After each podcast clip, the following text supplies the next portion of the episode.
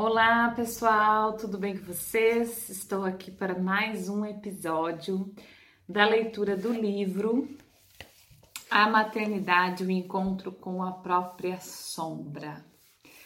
Vamos para mais uma, uma leitura.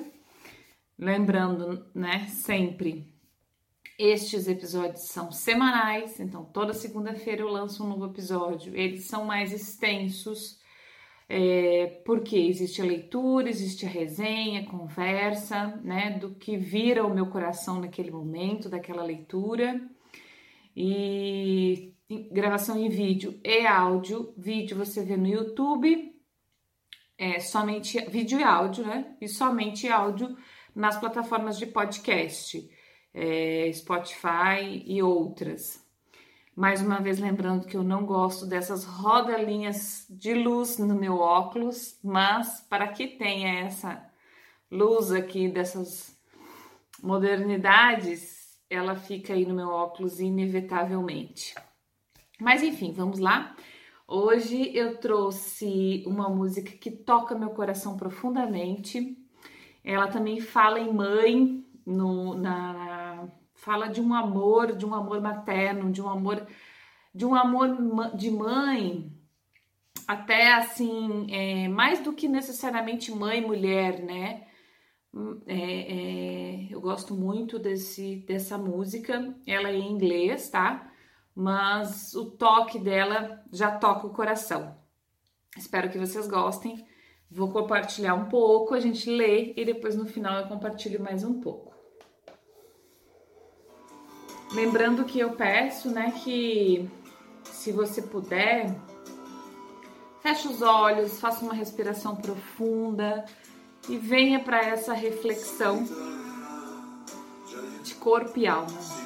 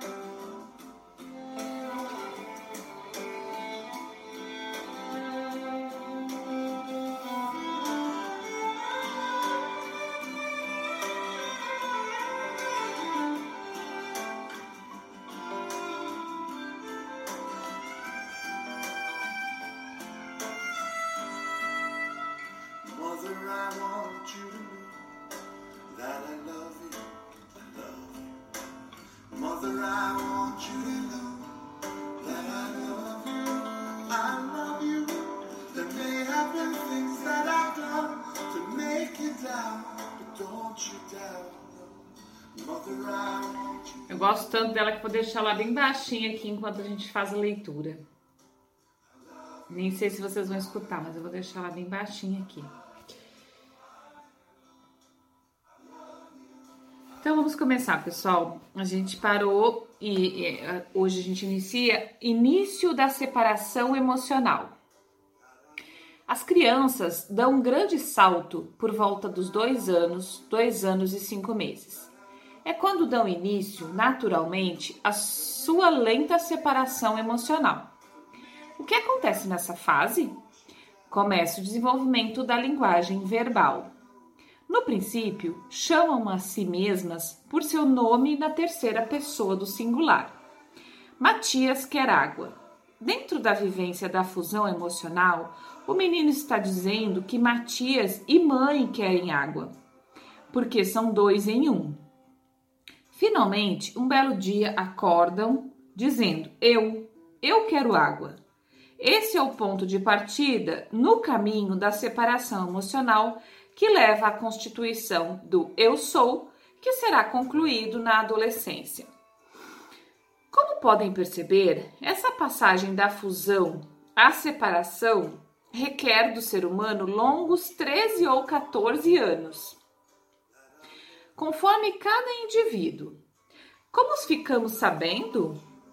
Limitando-nos a observar as crianças e levando em conta como as situações emocionais de seus pais influem nelas. A título de curiosidade, pensemos nas crianças de um ou de dois anos, que ao olhar uma foto de si mesmas costumam exclamar: Mamãe! É que elas e a mamãe são uma só. Uma só. Chegar aos dois anos e pensar de maneira organizada em si mesma, separada dos outros, representa um salto importantíssimo no processo de desenvolvimento da estrutura psíquica da criança.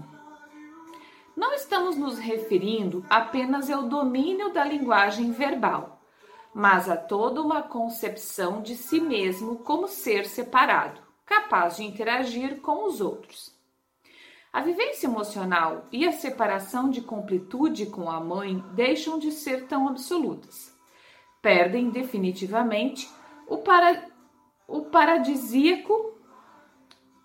Isso, pois através da fusão com a mãe, os bebês se sentem unidos ao universo. Talvez os adultos não devessem esquecer que todos somos uma coisa só e que a separação nunca vai ser total. Outro subtítulo: Por que é importante compreender o fenômeno da fusão emocional? Enfrentamos diariamente todo tipo de manifestações incômodas protagonizadas por bebês ou crianças pequenas. Com nossa visão puramente material, nos contentamos com respostas fechadas, diagnósticos duvidosos, de tão desprovidos que estamos de ferramentas para nos fazer perguntas. É claro que é importante saber por que uma coisa acontece, mas saber para que o bebê manifesta uma dor, uma queixa, um incômodo, uma doença ou chora também é. Anular um sintoma do bebê não deveria jamais ser um objetivo. Pelo contrário, Deveríamos ser capazes de sustentar o sintoma até entender o que está acontecendo e qual é a situação emocional que a mãe precisa compreender ou atravessar. Parte-se do fato de que, se o bebê o manifesta, é porque faz parte da sombra da mãe. Quer dizer, é independente dos problemas concretos que a mãe atravessa, sejam econômicos, afetivos, emocionais familiares ou psíquicos. O bebê, o bebê manifesta a sombra, aquilo que não é reconhecido conscientemente pela mãe. Não importa o nível de conflitos que a mãe experimente durante a criação do filho. Destacamos a necessidade imperiosa de que tenha consciência de sua própria busca quando a mãe se questiona, imediatamente libera o filho, pois assume a própria sombra. Não chega necessariamente a resolver de maneira concreta suas dificuldades, pois essa tarefa pode requer, requerer toda uma vida. O que é sombra? Este termo, usado e difundido por Jung, que é um psicólogo estudioso, né? Que, que lançou uma, é, que escreveu uma linha da psicologia analítica. Tenta ser mais abrangente do que o termo inconsciente, defendido por, por, por Freud, né? Tenta ser mais abrangente do que o termo inconsciente definido por Freud. Refere-se às partes desconhecidas de nossa psique Deixa eu parar aqui porque a música acabou. Pronto. É, refere-se às partes desconhecidas da nossa psique e também aquelas de nosso mundo espiritual que são desconhecidas. Nosso mundo é polar. Tudo no universo tem seu oposto: luz e sombra, dia e noite, em cima e embaixo, duro e mole, masculino e feminino, terra e ar, positivo e negativo, doce e salgado, homem e mulher, etc. Nosso mundo psíquico e espiritual também é formado por uma parte luminosa e uma parte escura que, mesmo que não a vejamos, não quer dizer que não exista. Essa é a tarefa de cada ser humano: atravessar a vida terrena em busca da própria sombra, para levá-la à luz e trilhar sua vereda de cura. A sombra pessoal é desenvolvida a partir da infância. Naturalmente, nos identificamos com certos aspectos, como a generosidade e a bondade, e ao mesmo tempo desprezamos os opostos, que, neste caso, seriam o egoísmo e a maldade. Desta maneira, nossa luz e nossa sombra vão se construindo de forma simultânea. Presta atenção nesse parágrafo que eu até sublinhei ele destacado aqui, ó. Ui, desculpa, bati aqui. Roberto Bly, Bly, Bly dizia que passamos os primeiros 20 anos de nossa vida enchendo uma mochila com todo tipo de vivências e experiências. E depois passamos o resto do tempo tentando esvaziá-la. Esse é um trabalho de reconhecimento da própria sombra. Se nos recusarmos a esvaziar a mochila, ela se tornará cada vez mais pesada e cada tentativa de abri-la será mais perigosa. Gente, ou se tem definição melhor da vida, eu não sei. Até os 20 anos, a gente enche, enche, enche aquela mochila de coisa, de vivência, de dores, de traumas, de tudo, de tudo, de tudo. Depois a gente fica tentando esvaziar essa mochila. Ou pior, quem não tenta esvaziar ela fica enchendo mais ainda repeti repetitivamente, é isso? Com as mesmas coisas, porque tudo que a gente vive na vida adulta são reflexos da nossa infância, é, é, é, com as mesmas dores que, que foram, ativo, foram reativadas, né, na, na vida adulta, mas elas vêm lá da nossa infância. Então é isso. Dito de outro modo, não há alternativa no encontro consigo mesmo. Ou questionaremos com sinceridade nossos aspectos mais ocultos, sofridos ou dolorosos, ou então esses aspectos procurarão se infiltrar nos momentos menos oportunos de nossa existência. Usar as manifestações do bebê como reflexo da própria sombra é uma alternativa, entre outras, para o crescimento espiritual de cada mãe. Nesse sentido, o bebê é mais uma oportunidade. É a possibilidade de nos reconhecermos, de centrarmos nosso eixo, de nos fazermos perguntas fundamentais, de parar de mentir para nós mesmas e iniciar um caminho de superação.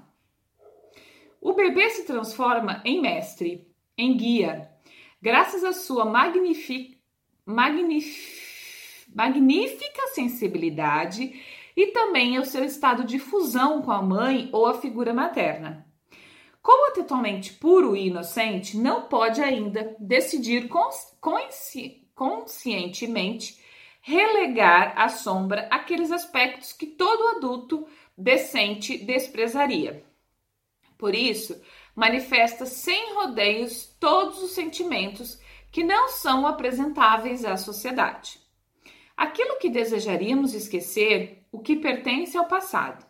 O bebê se transforma em um espelho cristalino de nossos aspectos mais ocultos.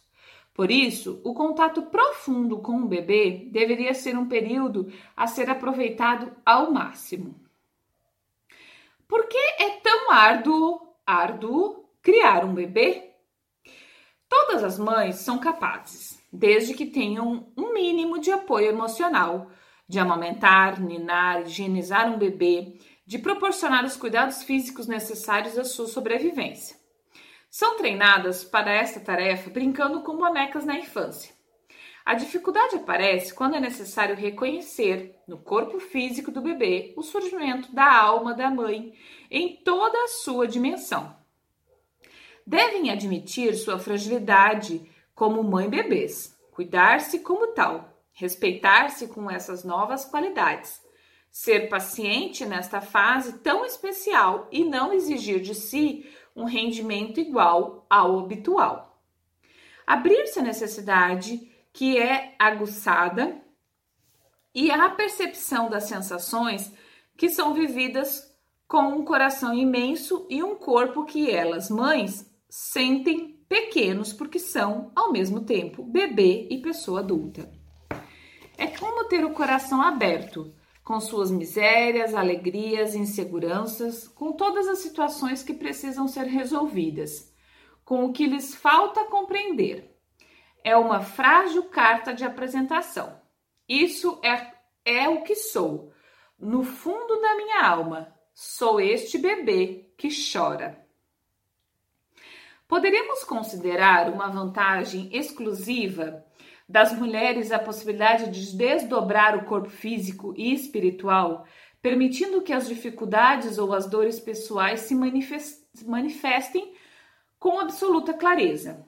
O bebê sente, como se fossem seus, todos os sentimentos da mãe, sobretudo aqueles dos quais ela não tem consciência. A maioria das mulheres não aproveita esta vantagem de ter a alma exposta. É arriscado encarar a própria verdade. No entanto, este é um caminho que inevitavelmente elas percorrerão, embora seja pessoal a decisão de fazê-lo com maior ou menor consciência. Então, assim, mamães, vocês farão de qualquer jeito e a gente faz mesmo. Quem é mãe aí sabe que tem hora que a gente acha que a gente tá louca, que a gente não vai dar conta, o bebê não para de chorar, o bebê que não dorme, que não come, que não sei o que, que isso, que aquilo, que aquele outro, que não sei o que. Aparece uma montoeira de coisa. E a gente passa por todas essas explosões aí sem consciência com maior dificuldade, porque se a gente tivesse mais consciência, teríamos mais facilidade de passar.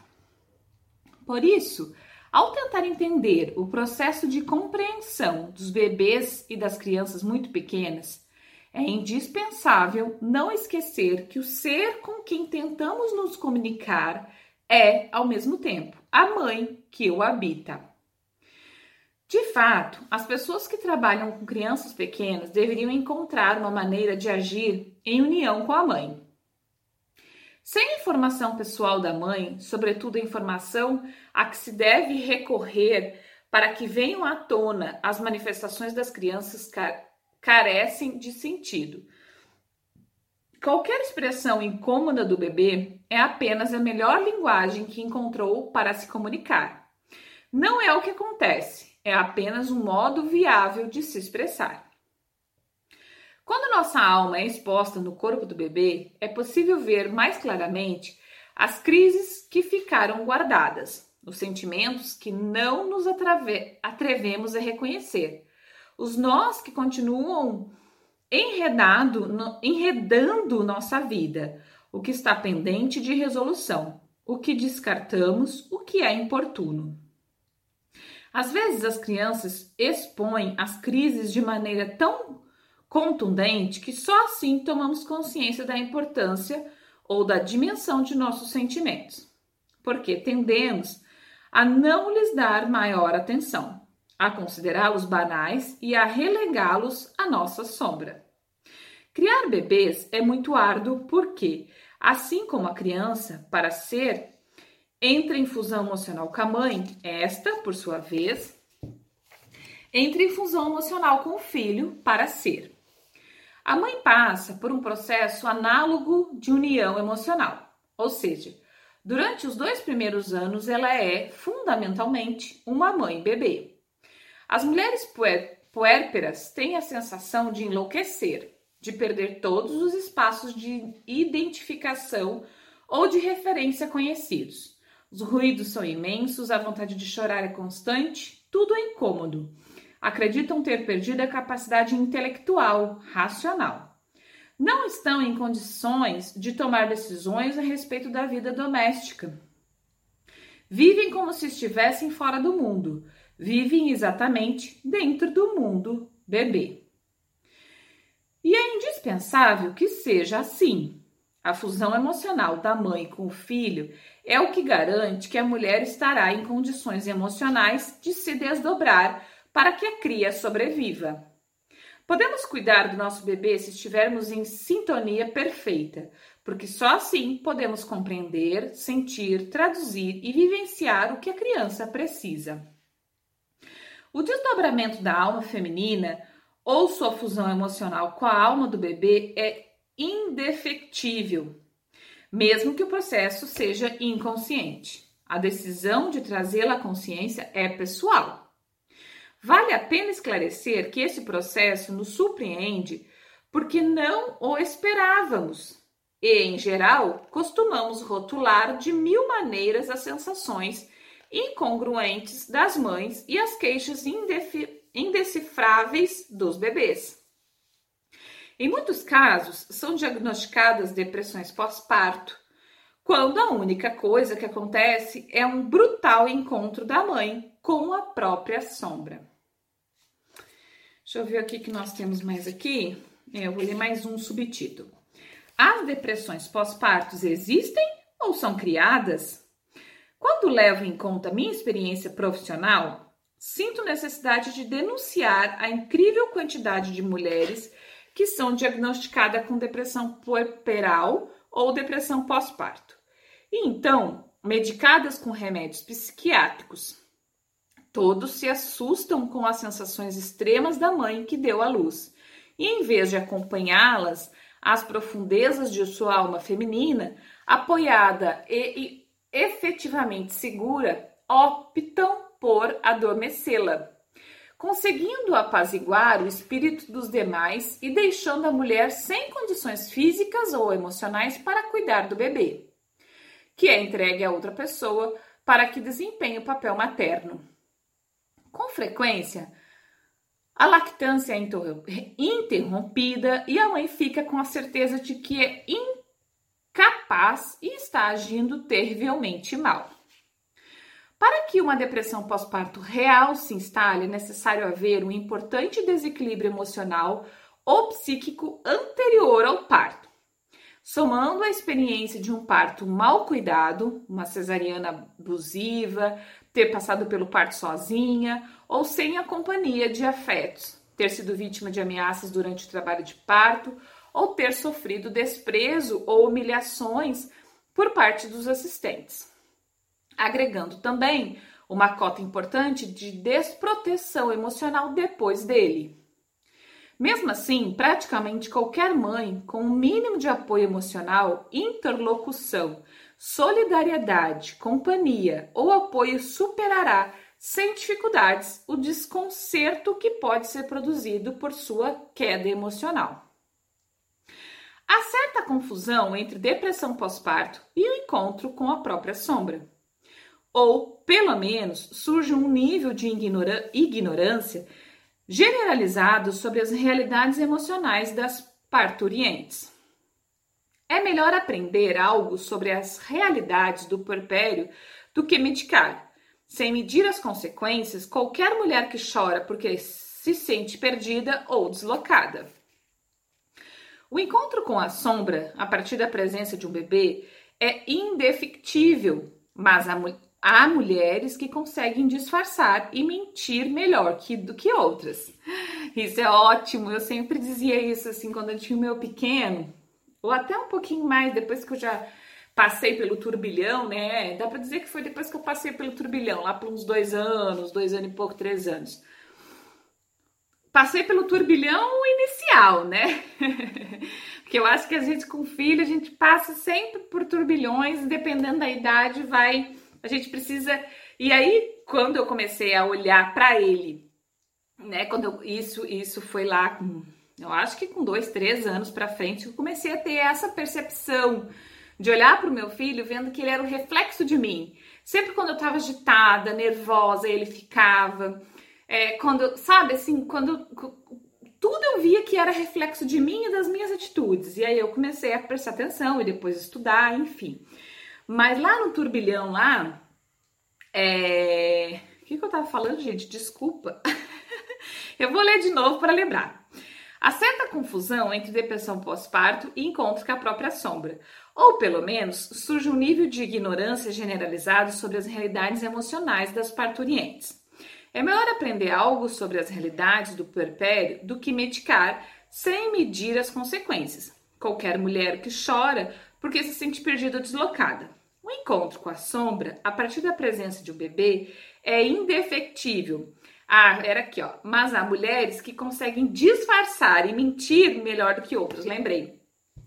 Lá, acho que já tinha, o João Pedro já tinha uns dois anos, eu comecei a prestar atenção, digo, gente, algumas pessoas do meu convívio, da família, assim, que, que pareciam que tiravam de letra, sabe? Que, ah, não, é, eu não, eu não tenho problema, é, com, né? Eu, eu cuido dos meus filhos perfeitamente, eu não, eu não tenho nada, menos o quê? Eu, eu sou bela, maravilhosa, dou conta de tudo, dou conta do filho, da casa, não sei o quê. Eu, eu pensava exatamente isso. A única diferença é que umas falam botam para fora, expressam e as outras mentem, porque todas passam pela mesma coisa. Mas vamos lá. Para ilustrar este conceito, vou contar brevemente o caso de Romina. Todos os casos narrados neste livro pertencem a uma época quando eu ainda fazia atendimento pessoais. Como assinalei, isso já não ocorre hoje em dia. Atualmente, conto com uma equipe de profissionais formados, treinados e supervisionados por mim, mas atendemos somente aquelas mulheres e aqueles homens dispostos a indagar a totalidade de sua vida através da construção de sua biografia humana, explicada nos livros citados anteriormente. O caso Romina. 27 minutos. Eu tô pensando, gente, se eu vou ler esse caso Romina agora. Porque eu queria que a gente não passasse aí dos 30 e poucos, 40 minutos. E eu acho que é bem interessante a gente deixar ele completo no episódio. Se a gente for ler ele, a gente vai passar muito de 40 minutos. Eu vou deixar ele para o próximo episódio para a gente ler ele com calma, porque é bem interessante. Esse livro é muito bom, porque ela vem trazendo algumas coisas.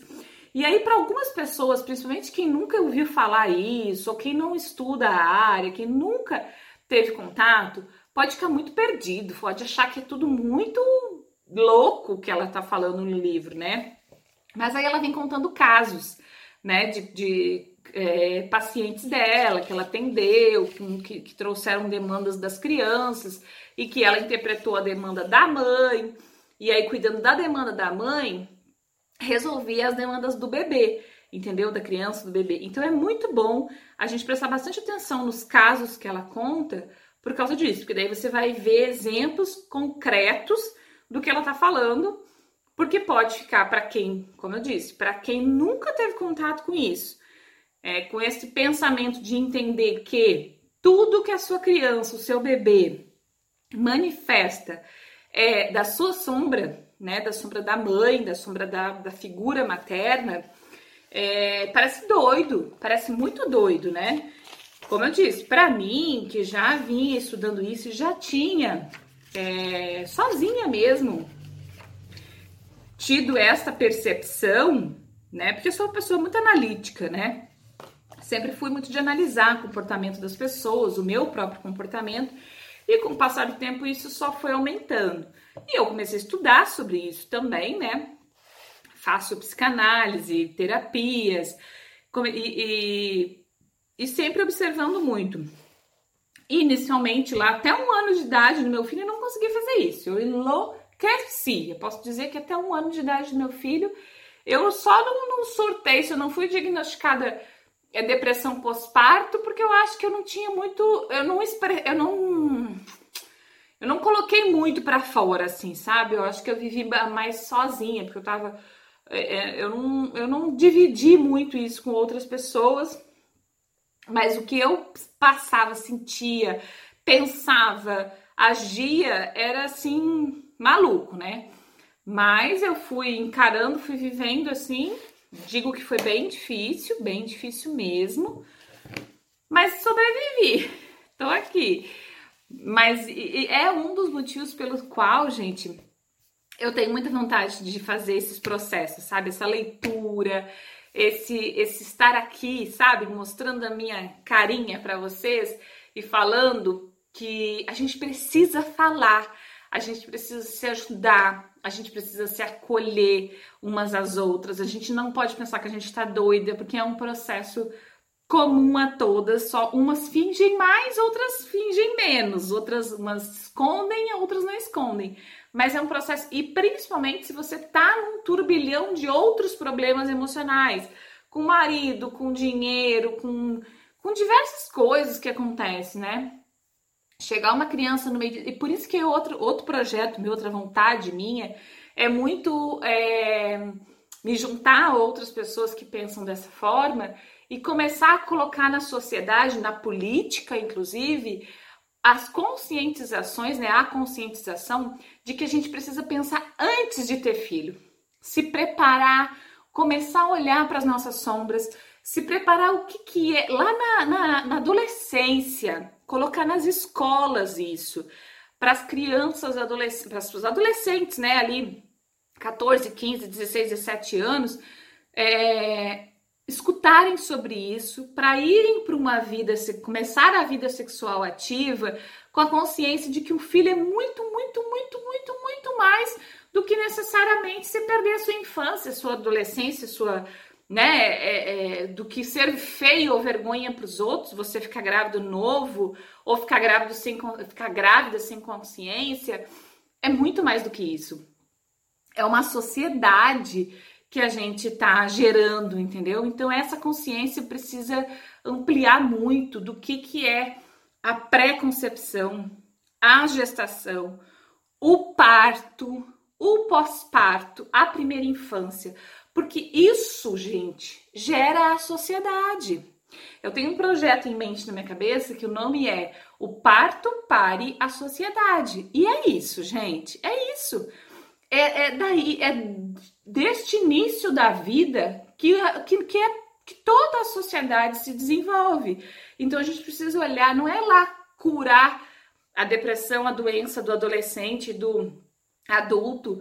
Claro que quem chegou lá sim curar, mas ó, muito antes, muito antes, muito antes, muito antes. É lá olhar mesmo para esse adolescente, criança, é, ensinando o que é uma gestação, o que é uma preparação para ter filho, para criar filho, entendeu? Então, esse é meu projeto de vida. E ajudar as mães que estão passando neste momento e que não se prepararam antes mas podem se preparar durante o processo, podem conhecer durante o processo, pode conhecer depois do processo é, passado, mas para curar e se libertar e se perdoar de tudo que viveu, porque é isso. Gente, eu vou botar a música de novo, mas antes eu queria agradecer muito quem chegou comigo até o fim, Queria dizer para vocês que eu espero que esteja fazendo sentido, que esteja ajudando e que ajude cada dia mais. E peço muito que vocês fiquem aqui. Quem não está entendendo nada, fica comigo mais um pouco, fica até o fim do livro. Quem está entendendo mais ou menos também, quem está entendendo muito, vem comigo, vem comigo juntar essas forças. Divulguem, converse com outras mães, Vem falar para mim, manda ó, dois canais de contato: e-mail alinevargas@hotmail.com. Esse Aline é com y no meio e y no fim, ou pelo Instagram Espaco Lua, Espaco Lua. Esse Lua é L H U A. Manda mensagem, me diz o que que acha, sua história, sua dificuldade, sua facilidade, suas dúvidas e compartilha com outras mulheres. No YouTube e nas plataformas de áudio, certo? Dos podcasts, é onde fica esta leitura. Um grande beijo, muito obrigada, até o próximo episódio. E eu vou botar de novo a música para que a gente escute essa delícia.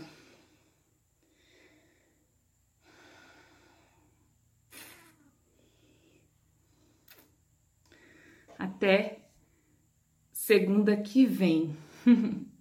eu vou deixar rolando aqui um pouquinho e, e depois eu vou acabar o vídeo, tá bom? Ó.